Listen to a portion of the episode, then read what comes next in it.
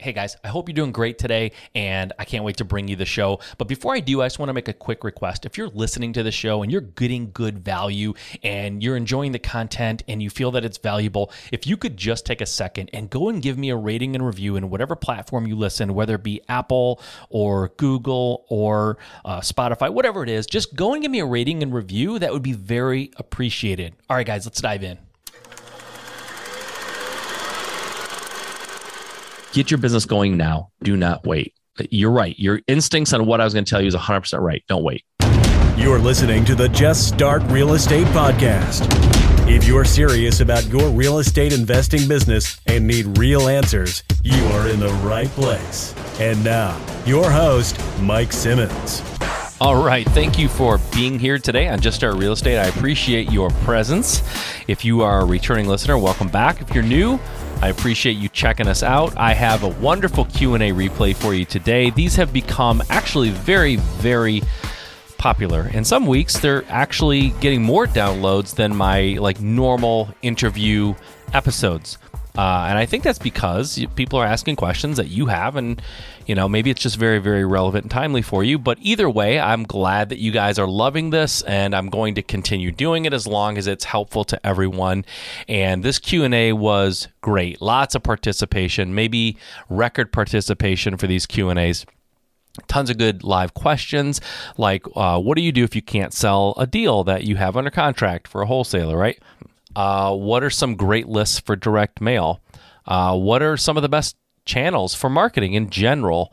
We talked about SMS. We talked about cold calling. There was a lot of marketing in this one, uh, which was very cool. First question I answered though was about, you know, I get this a lot and I answer it the same way every time, but basically saying, should I start my business now. It's the market's hot. Like maybe I should wait until everything cools off. And I had an answer for that.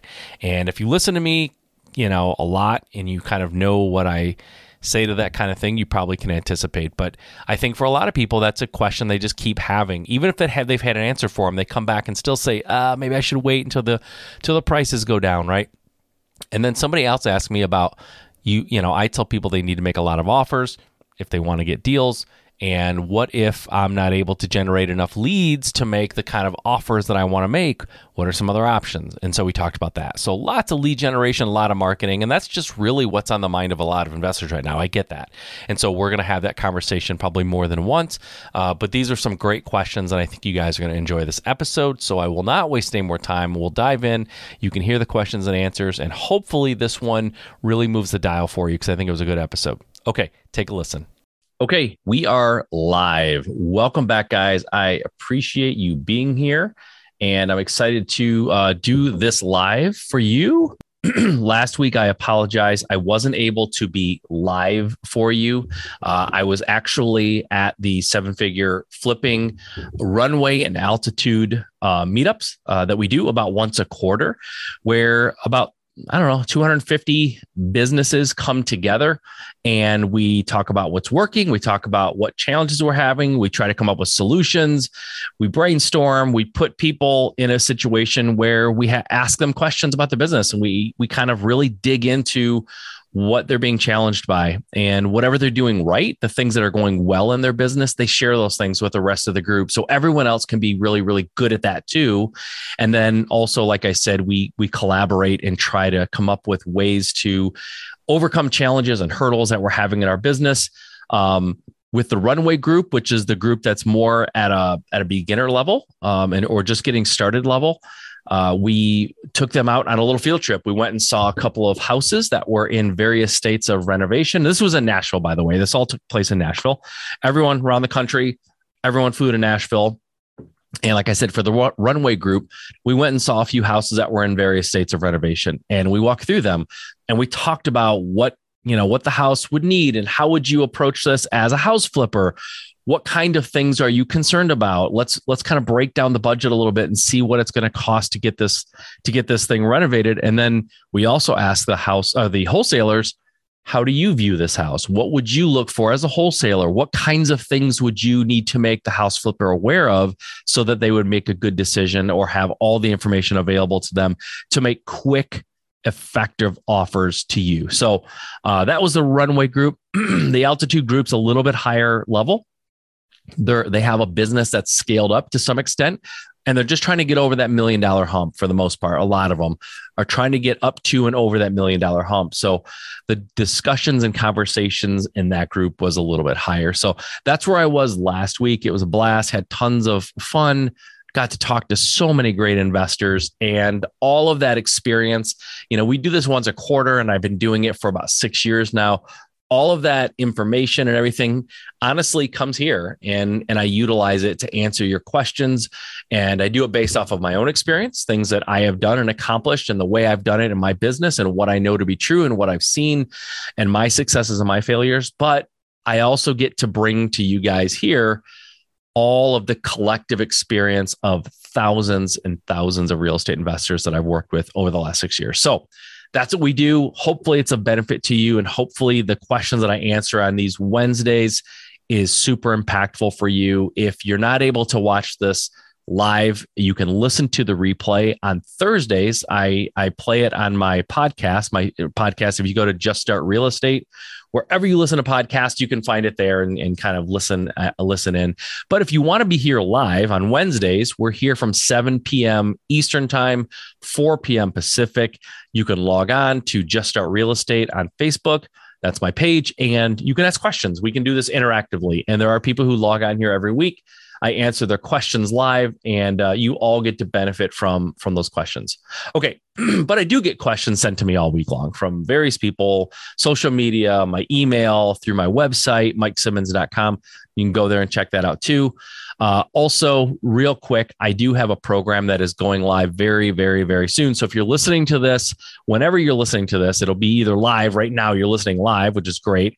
But if you're listening to this on a replay of my podcast, you may have missed the start of the program or you might just barely be able to get in. So if you go to sevenfigureinvestor.com, that's the word seven, not the number, the word seven figure investor. Com. You can check out that program.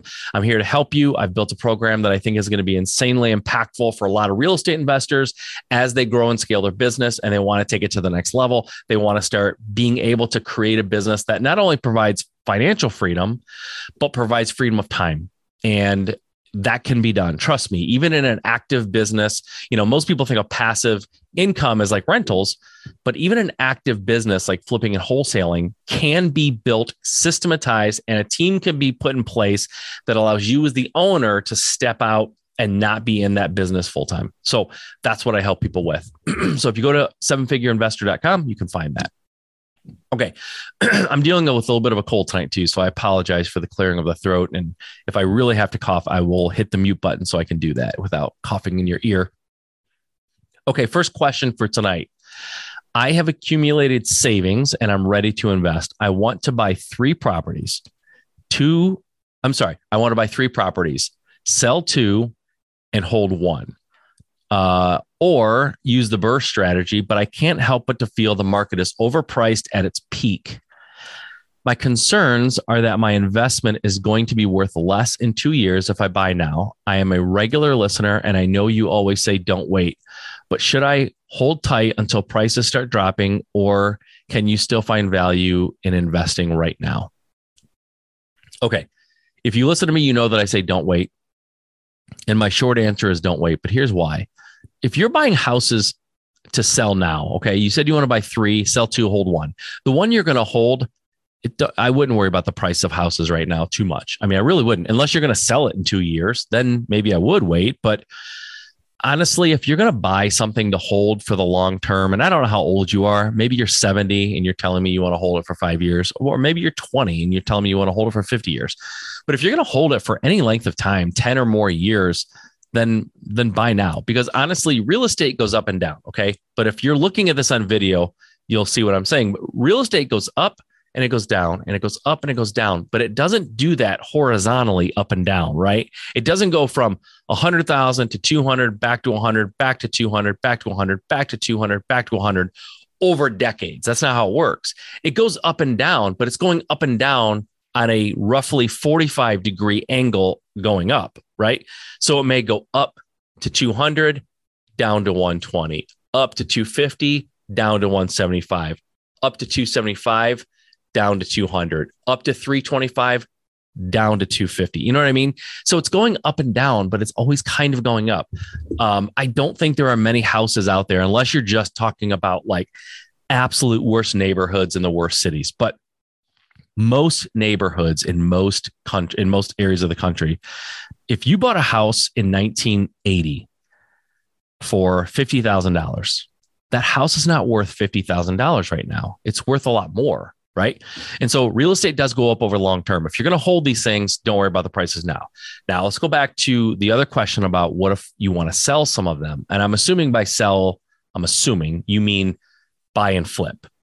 If you're going to do that, you're never going to buy it retail, right? That doesn't make any sense. You're going to buy them undervalued. Maybe you're going to go direct to seller or you're going to make low offers on the MLS or you know you're gonna you're gonna be doing direct mail or cold calling or text blasting or ringless voicemail something to generate leads that are off market and that you can buy them at a discount if you're buying them at a discount you can wholesale them you can flip them and sell them for a profit that works in any market right we're up here we're at the high end of the market i get that but if you buy undervalued and and quickly renovate and sell, you you're still in the same relative market. It may go up or down a little bit, but it's in the relative same market. If you're going to buy something retail and you want to sell it right away, obviously it's not going to work. So I'm not even maybe I'm not even sure I'm understanding the question because if you're going to sell two and keep one, the one you're keeping keep buy it now. Don't worry about it.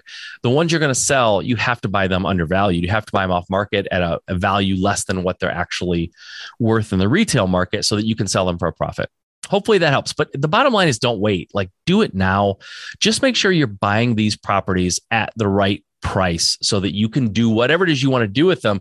You can get it done. But don't don't wait because I, I was going to wait and buy a personal house until the market dropped because I sold my house at what I thought was close to the peak.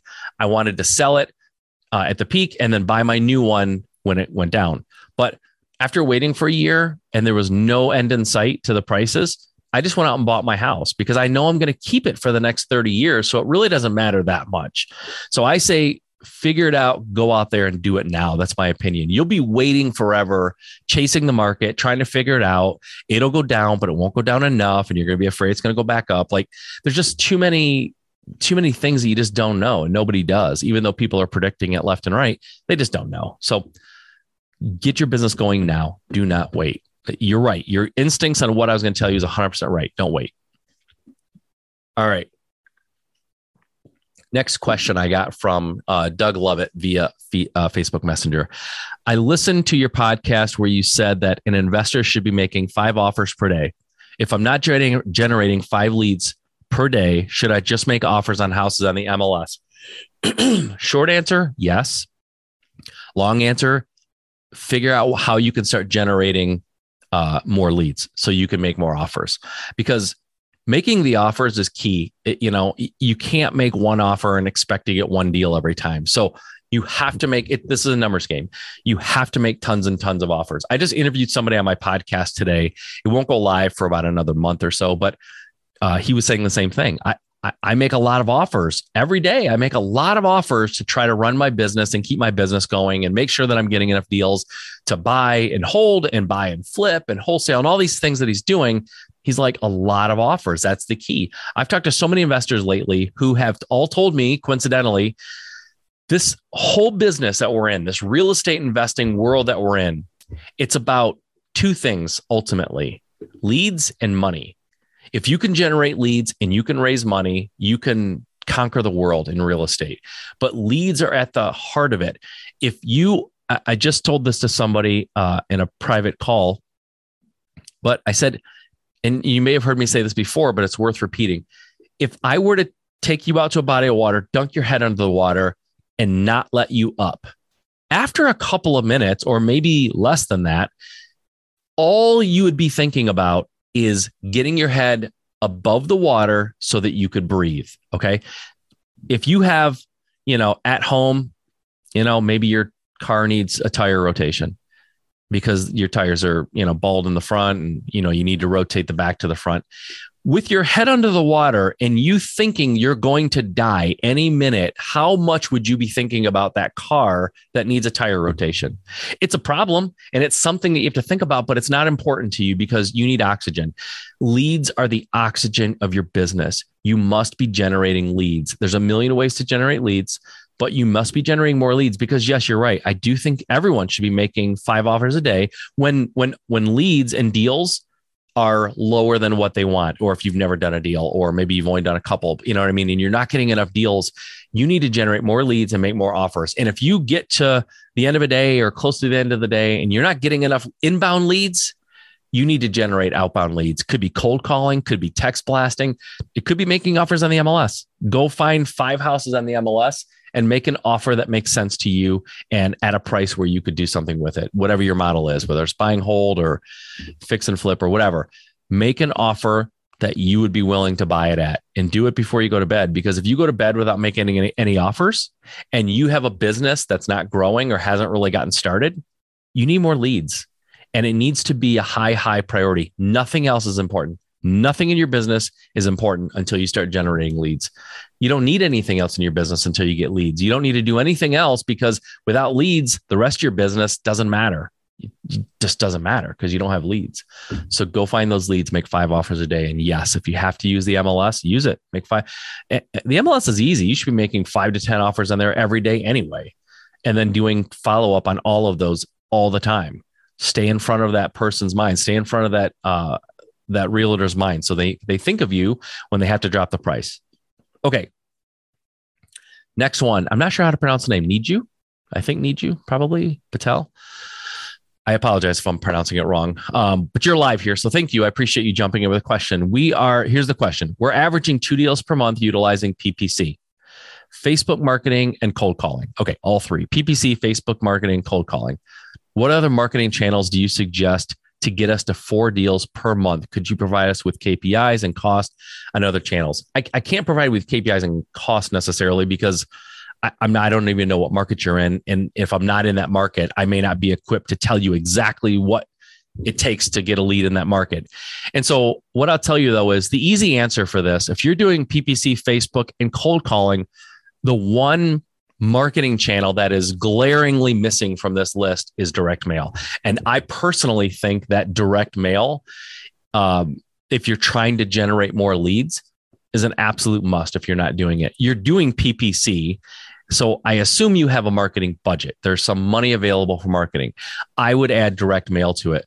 In general, um, depending on where you are, if you're in a highly competitive market, you might need to send out five to 10 mail pieces a month for sure um, maybe more. If you're in a little less competitive market, maybe something in the Midwest that's not, you know, just saturated with investors, you might get away with, you know, three to 5,000 per month. But I think I would start doing direct mail now. Uh, I use a company called Evergreen Printing. They're out of Florida, but it really doesn't matter where you are. I'm in Michigan and they're in Florida and they, they have done my direct mail for years. They're great and I would highly recommend them. But I would start doing direct mail. And again, you know, in a, in a market that's a little less competitive, maybe start with three or 4,000 mail pieces. In a market that's a little more competitive, you might need to be at 5,000 or more. Um, but it's just a baseline, right? You're just you're just setting a baseline. You send that mail out, you wait two or three months, see what kind of calls you're getting, what kind of responses, and then you adjust the volume up or down. But very important part of direct mail is consistency.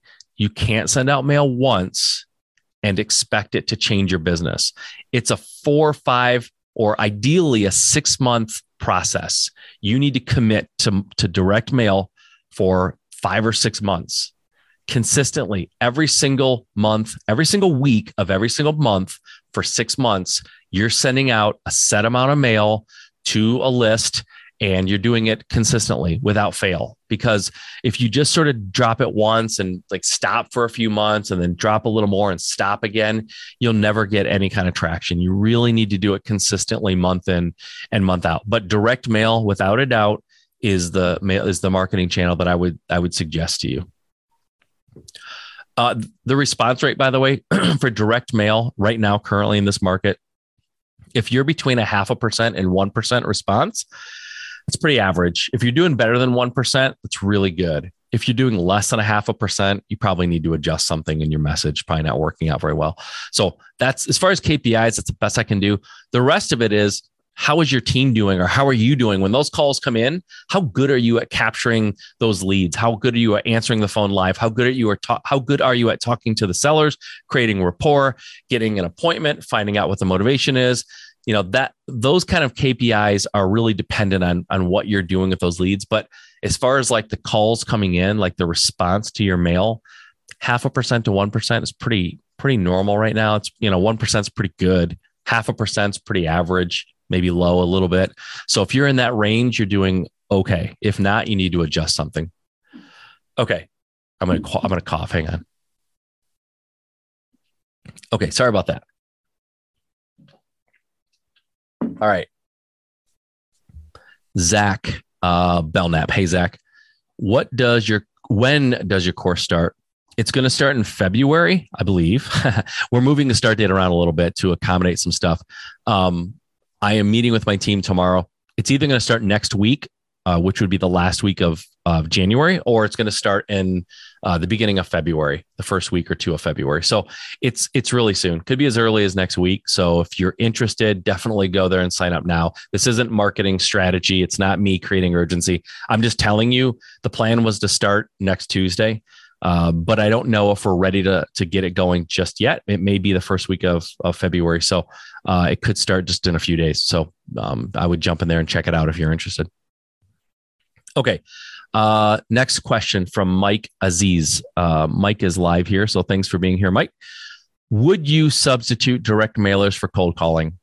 Me personally, I have way, way, way more faith in direct mail than I do cold calling cold calling, I know people who do cold calling really successfully, but I don't know any cold calling system or anybody who's ever done cold calling that has reached the level of response and the volume and the revenue that direct mail can generate. I, I, I haven't seen it personally, not saying it isn't out there, but I've talked to thousands of investors and I know dozens of seven figure and above, dozens and dozens and dozens and dozens of seven figure and above uh, real estate investors, seven figure profits and above. And of all of those people, I think all of them, or almost all of them, have generated the majority of their leads and deals from direct mail. So I just think historically, direct mail, hands down, is king. Um, but I know some people who are doing some great stuff with cold calling and they're getting a lot of deals and it's running their business and it's great. Uh, but you asked me the question: Would I would I substitute direct mailers for cold calling? Yes, I think cold calling has a longer sales cycle. There's a lot more nurturing that typically needs to happen with cold calling, and um, I just I I have a much higher faith in direct mail than I do cold calling personally. Okay, next question. Uh, follow up from Mike. Here we go. Live. This is live right off the right off the press here, hot off the press. How do you feel about uh, Mike? Asked same question here. How do you feel about SMS? Um, I like it, but in the pecking order of what's gonna like, I like when you ask me how I feel about something. The way I read that question is, how confident are you in its ability to generate revenue? Because that's all we care about with marketing, right? That it's generating revenue at the end of the day. So SMS for me is is a little lower down the pecking order. So I always put this is like sort of like my top four or five marketing channels in order of how I like them. Direct mail, I like the best. Cold calling, I'm sorry, direct mail, I like the best. PPC, I like second best. And and right now for me, because I've I've reduced my direct mail for a million reasons I could get into at another time, but PPC is generating more leads for us than anything right now. But in order of historic greatness for generating revenue, direct mail, PPC, cold calling, um, and everything after that's a distant third or fourth. So, but I think I, I think SMS and like um, ringless voicemail to me are very similar. I know folks though that use SMS. A good friend of mine actually, who I admire his business quite a bit. He's a smart guy with a great business. His name's Terry Berger. He recommends that you use SMS before you send mail to a list. You text it, and you can gauge the health and the in the you know the the vibrance of that list by how many responses you get from texting. And if it's and if it's busy, if people are texting you back and like, hey, tell me more or whatever, then he direct mails it. And that's a good way that he likes to use to make sure that he's whatever he's going to mail is going to be a good active list if that makes sense. I've never done that. I'm just telling you, I'm just giving you this what I laid off the press like latest recommendation I heard from someone I really like. But your question is direct mail versus cold calling. I personally would, if you gave me money and said you can only do one, it's always going to be direct mail, always. Uh, oh, and then SMS. How do I feel about it? Sorry, I jumped up to your last question. uh, SMS again, pecking order. It's third or fourth or fifth, probably. It's good. You'll get deals from SMS, absolutely. It just won't generate the same kind of deal flow as like direct mail, PPC, cold calling, in my opinion. Okay, sorry about that. I got a little. I started talking and lost my own track uh, with the new year's. Okay, next question. With the new year, lots of people are looking at starting their real estate journey, but are trapped by analysis paralysis, not feeling like you know enough, imposter syndrome, or the potential financial financial risk all come into play. How did you get over the analysis hurdle? So I had analysis for five analysis paralysis for five years. I, it took me a long time to actually throw my hat in the ring and get going. And what it took for me was hitting rock bottom in terms of how unhappy I was with my job, with my career, with how I felt about getting up for work every day. I was making a lot of money and I was doing well and everything was fine financially as far as it can be when you're working nine to five. But I just spent five years making excuses until I finally got sick of my own excuses. Like I got sick of hearing my own excuses and I had to I had to try. I finally realized that really the regret that I would feel someday if I never made the attempt, if I never started my business, if that regret that I would feel would be insanely more painful than the fear that I was feeling about getting started. And getting started in real estate, like you you mentioned, you know, analysis paralysis, feeling like you don't know enough, imposter syndrome, financial risks. That's all just excuses and reasons that you're trying to stay safe, right? You're staying in your comfort zone. Nobody's ever really achieved anything great in their comfort zone. You're always going to have to get out of your comfort zone. And analysis paralysis, if you have that, I would suggest you stop going all over the place to try to find a new way to do this whole thing we're doing. Like it's really this business is simple. It's not always easy, but it's simple. I've known some real smart people who are successful in real estate, but not everybody who's successful in real estate is, you know, a, a genius or like some intellectual giant. And that's not a, a put down. I'm not an intellectual giant, but everybody can do this. The success success does leave clues. And one of the clues that success leaves that I see constantly are the people who go out there and start doing something, taking action, and consistently taking action, and sometimes taking massive action.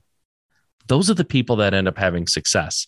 And so I find it very coincidental that the most successful people are coincidentally the people who are willing to go out there and start working and stop making excuses. And I'm not saying you're making excuses. Maybe maybe you are. I'm not accusing you of that, but what I'm saying is you have to at some point take the leap of faith. You have to go out there and start making offers. You have to go out there and sign a contract and and start doing your due diligence and figuring out what you're going to do next. Like at some point if you don't get a deal you don't make an offer that doesn't get accepted or whatever, like you're not a real estate investor until you start that process. And you can read all the books in the world. These Q and A's, I think, can be very, very helpful. But all of that learning should be taking place along the journey, right? I would never want you to sit and listen to this Q and A to try to get more information to get started. I want you to get started and listen to this Q and A listen to my podcast, buy my book, right? But do it while you're doing deals. Start making offers, start getting deals, learn along the way, right? Sometimes people call it, you know, building, you know, building your wings on the way down. And it sounds a little reckless, maybe. It sounds like something that I shouldn't be suggesting to people that they just start doing something, even if they don't know what they're doing. Chances are you know what you're doing. You've gotten more than enough information to get started. And believe me, you're going to learn 10 times more while you're doing a deal and after it's complete than you ever will from listening to a podcast, reading a book, buying a course. You have to start doing something at some point. So I say get out there and do it. Don't worry about imposter syndrome. Like, honestly, what's worse? Feeling like you're a little bit of a phony because you don't know what you're doing, or getting to the end of your life and realizing you squandered your entire life. You never took a chance. You never went out there and tried to build something that would give you freedom of time, freedom of, you know, financial freedom to do what you want to do. Like you never did that. You're going to get to the end of your life at some point. We all are. Could be tomorrow, could be a year from now. It could be 50 years from now, could be 70 years from now, could be 80, uh, depending on how old you are, right? Could be several years in the future, could be soon Either way, we're all going to get there. You can either look back at a life where you took chances, you went for it, you tried, and very likely had success, or a life where you played it safe. You just said, What if all the time when you consider doing something? You just said, What if? What if it doesn't work? What if I get hurt? What if I look stupid? What if I lose money? That do you want a what if life? Or, you know, do you want a life where you say, Hey, I, I took some chances, they didn't all work but I tried. I took them all. I at least took a shot, right? This business is not hard. It is simple. You can do it. It works. It really does work. And you really can do it. I am not a genius. I'm not, but I've had a lot of success in real estate. And believe me, every deal that I did, it got easier and easier and easier and easier. It's not perfect. I'm not perfect. It's not foolproof. But my goodness, is it Simple. Once you get going. So I say get going. All right. Couple more questions from Zach. He's now he's peppering me. what are your top three lists for direct mail? Um, I don't do a lot of niche stuff. And when you say what are your top three, it's sort of implying that you're you're talking niche. But I have always mailed to equity. And so for me, it's it's equity. Anybody who has more than 40% equity in their house, who's over the age of 40, and in my market, I don't want to I don't want to have a list that has houses whose value are over 300,000. Now that has to be adjusted for the market obviously. If you do that in California, there's going to be a list of zero, right? Because everything's more than 300,000. But in Michigan, if you go over 300,000, you're starting to get into luxury homes, like really big, nice, huge homes, right? And I don't want that in my marketing because I know that I'm just not going to get as many deals in that market. So I say pick like where where the average house price cuts off and and beyond that becomes more of a luxury house when you're doing um, equity so 40% equity over the age of 40 and then draw a line wherever the average house price stops and that's the list that i have always marketed to that's done well for me um, but there's other other lists you know divorce uh, you could do probate um, pre-foreclosure tax delinquent. Like those are all niche lists. I don't, I have historically, I've not marketed to them. I go straight equity because I've always had the opinion that, and this, you know, this may not be true for you and you may not like this, but it's my opinion that if I'm mailing to equity, and I'm mailing to a lot. I was mailing to over 130,000 houses every couple of months.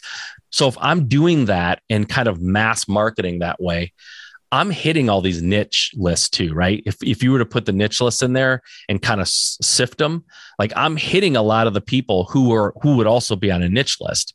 It's just I'm blasting out everybody with equity. So if you have a if you're on a niche list for like tax lien, right, and you're behind on your taxes, well, if you're also underwater on your house, it's going to be a little harder for me to work with you. You still can. There's a lot of creative, obviously, creative strategies to buy houses. But our deal was working with people with equity. So I looked for equity. If you have equity and any problem, as long as you have equity, I know I can help you in a number of different ways. And so it made our hit rate a lot higher. And so we went straight equity. That was the list that we marketed to. And then we just had a huge net that we cast. So um, that's what I would tell you about direct mail. I, I, would love to talk about like individual niche lists. I just didn't do it. So I don't have a lot of really solid feedback on that. Sorry, cough again. Um, Next question, Zach. Uh, what do you do if you can't sell a deal you said you would buy? a great. It's a good question. I've answered it a bunch, and I, I actually just had a whole like uh, workshop and, and some questions about this last week when I was at Seven Figure Flipping. So when we have had deals, it doesn't happen very often, but there's deals that we sign the contract and then we have to cancel the contract. It's very rare. We don't make a habit out of it. We don't enjoy doing it, but there's a right and a wrong way to do anything. Okay. Um, if you're if you're married to someone and you don't want to be married anymore, there's a right and a wrong way to go about that. The wrong way, you treat them poorly, you're not, you know, you're not nice to them, maybe you cheat on them, you lie about it, you get caught, you lie about it, you say mean things to them, and then you tell them you want a divorce, right? Like that's that's the wrong way to handle it. If you're in a relationship or you're in a marriage and you don't want to be married anymore, sit down, have a conversation, I'm not feeling the same. I, I, I don't feel like I want to be married. Like it doesn't, it sucks either way. But in one situation, you're being honest, you're being ethical, you're trying to be kind, and you're, you're doing something that's a little uncomfortable, but you're doing it in a good way. The other way is horrible. You're a bad person, you're mean, you're a liar, you're adulterous, all this stuff. Real estate, especially like wholesalers, is what I think you're talking about here, Zach. You can do it right and wrong way the right way is when you're signing the contract, let's just, I'll make up numbers, but let's just say you went into this, um, this appointment and, in your mind, you could pay $90,000 for the house maximum. You can't go above that. 90 is your cutoff, right? M, uh, maximum allowable offer, MAO. You get to the appointment, you're talking, you find out they can't go below 100. They will not go below 100. No matter what you do, what you say, nothing will make them go below 100. And so you have the conversation, Mr. and Mrs. Seller. I came in here today able to spend or or my maximum allowable offer to you was going to be $90,000. But you've expressed to me and I understand why you can't go below 100 or will not go below 100. So here we are. We're at an impasse. I'm a little lower than than you want to go. What if we do this? I will sign the contract at $100,000, which is what you're asking for. But because I, this, I wasn't authorized to spend that much here today, can you give me just two weeks?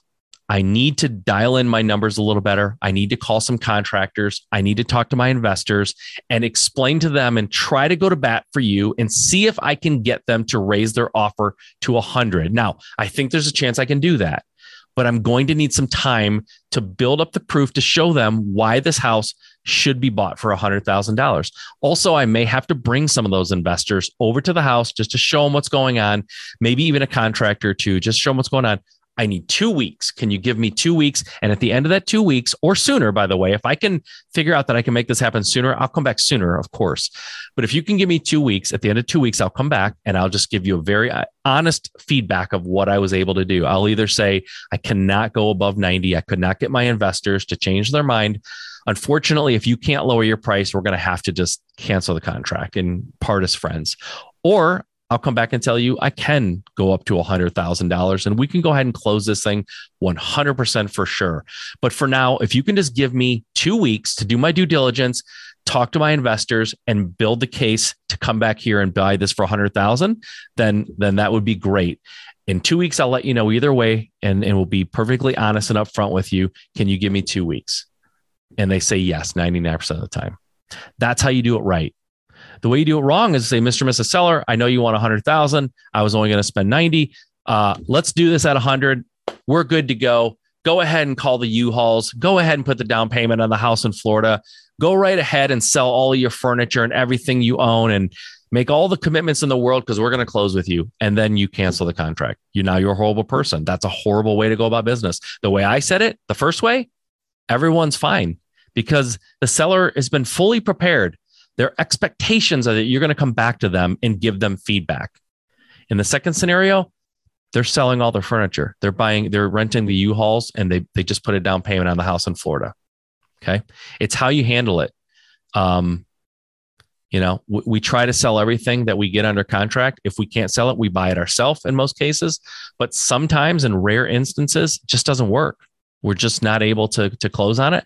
But we always set the expectations that that could be the case so that when we go back, nobody is surprised and nobody's life is ruined.